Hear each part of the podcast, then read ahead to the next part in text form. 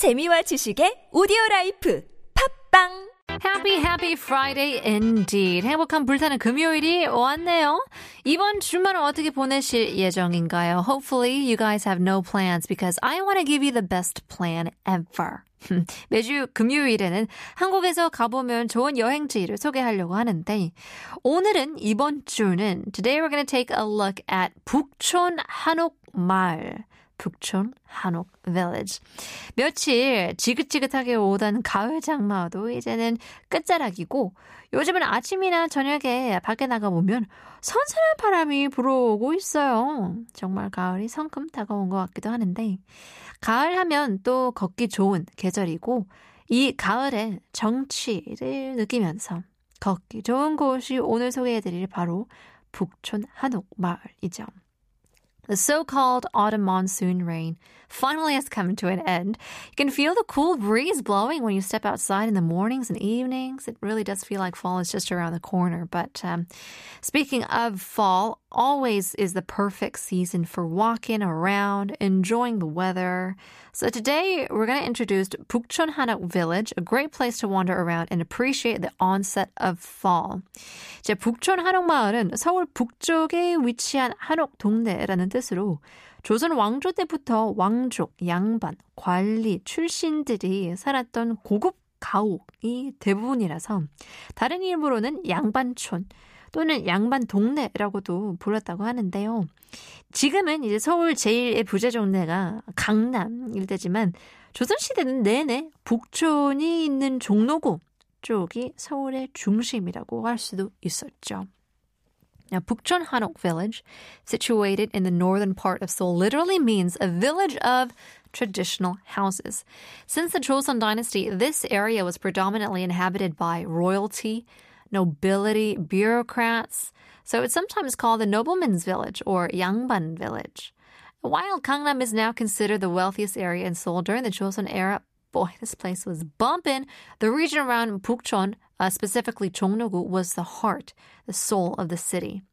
근데 뭐 당연히 조선 시대의 고급 건축 방식이었던 한옥이 종로구에 많기는 하지만 이제 북촌 한옥마을은 현대와 옛날 양식이 잘 섞여 들어서 계획적으로 건설된 동네랍니다.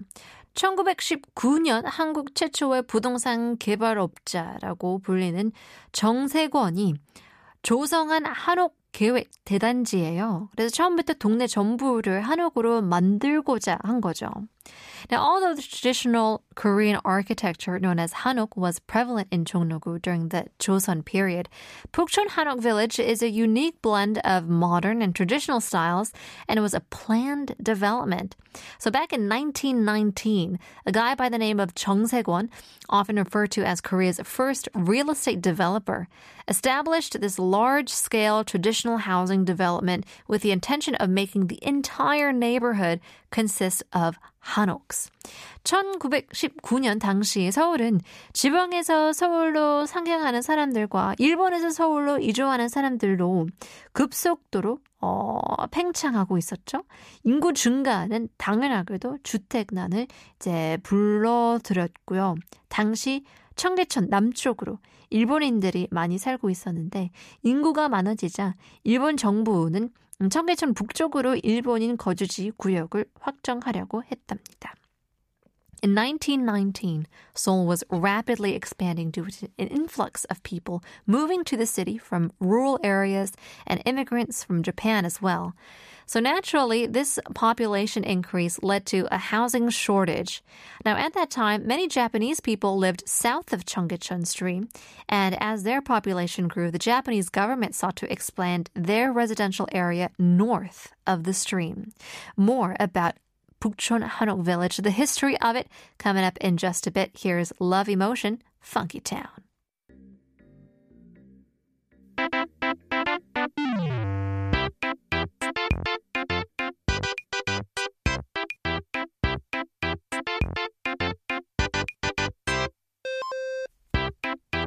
We're here taking a look at the history of Hanok Village. And of course, trying to persuade you guys to head over to this area as it is full of rich history and culture. So going back to 1919, when lots of people were suddenly flooding into Seoul, immigrants, also the Japanese as well.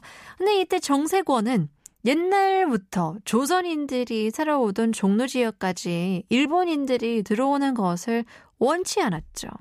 당시 북촌은 일제의 침략으로 어려워진 이제 부자들이 내놓은 집들이 많았는데요. 이 지역을 조선인의 영향으로 지키고 싶던 그런 정세권은 조선인 건설업자들과 함께 건설 사업에 어, 뛰어들게 되죠. So Cheongsaekwon didn't want the Japanese settlers to penetrate the areas of Jongno, traditionally inhabited by Koreans. Now, at that time, many homes in Pukchon were put up for sale by wealthy residents struggling due to the Japanese occupation. So, eager to protect this area as a Korean domain, Chung Se-kwon teamed up with Korean builders and dove into this construction project. 당시 부자들은 어, 방이 수십 개는 되는 거대한 한옥에서 살고 있었기 때문에 부자나 양반들이 소유하였던 넓은 토지나 주택을 쪼개서 여러 채의 작은 규모의 한옥을 대량으로 공급함으로써 조선인 주거 지역을 확보하고 한옥 고유의 주거 방식을 잃어버리는 것을 막았죠. Wealthy individuals of that era lived in expansive hanoks with dozens of rooms.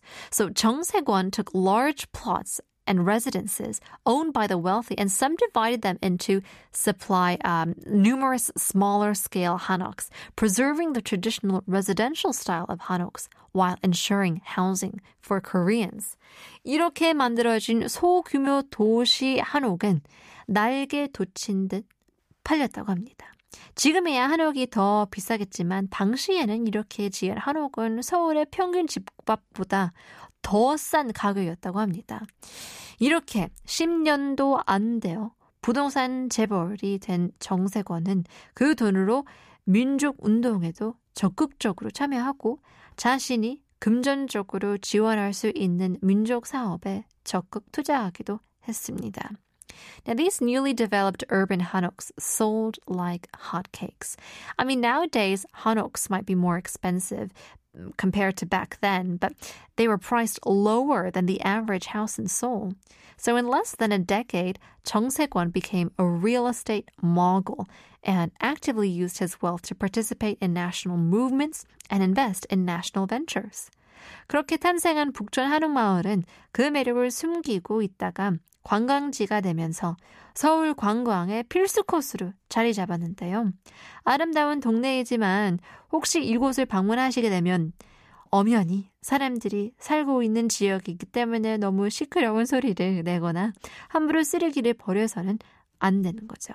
어디든 마찬가지겠지만 특히 we should preserve Bukchon Hanok village, born out of such history, remained a hidden gem until it became a staple tourist attraction in Seoul. While it is a beautiful neighborhood, if you do ever visit, remember that is still a residential area. They've got signs all over asking people to avoid making loud noises and, of course, littering, as this should apply everywhere else, of course. But in any case, if you don't have any plans this weekend, why not head over to Pukchon Hanok Village? Here is Jim Wish I.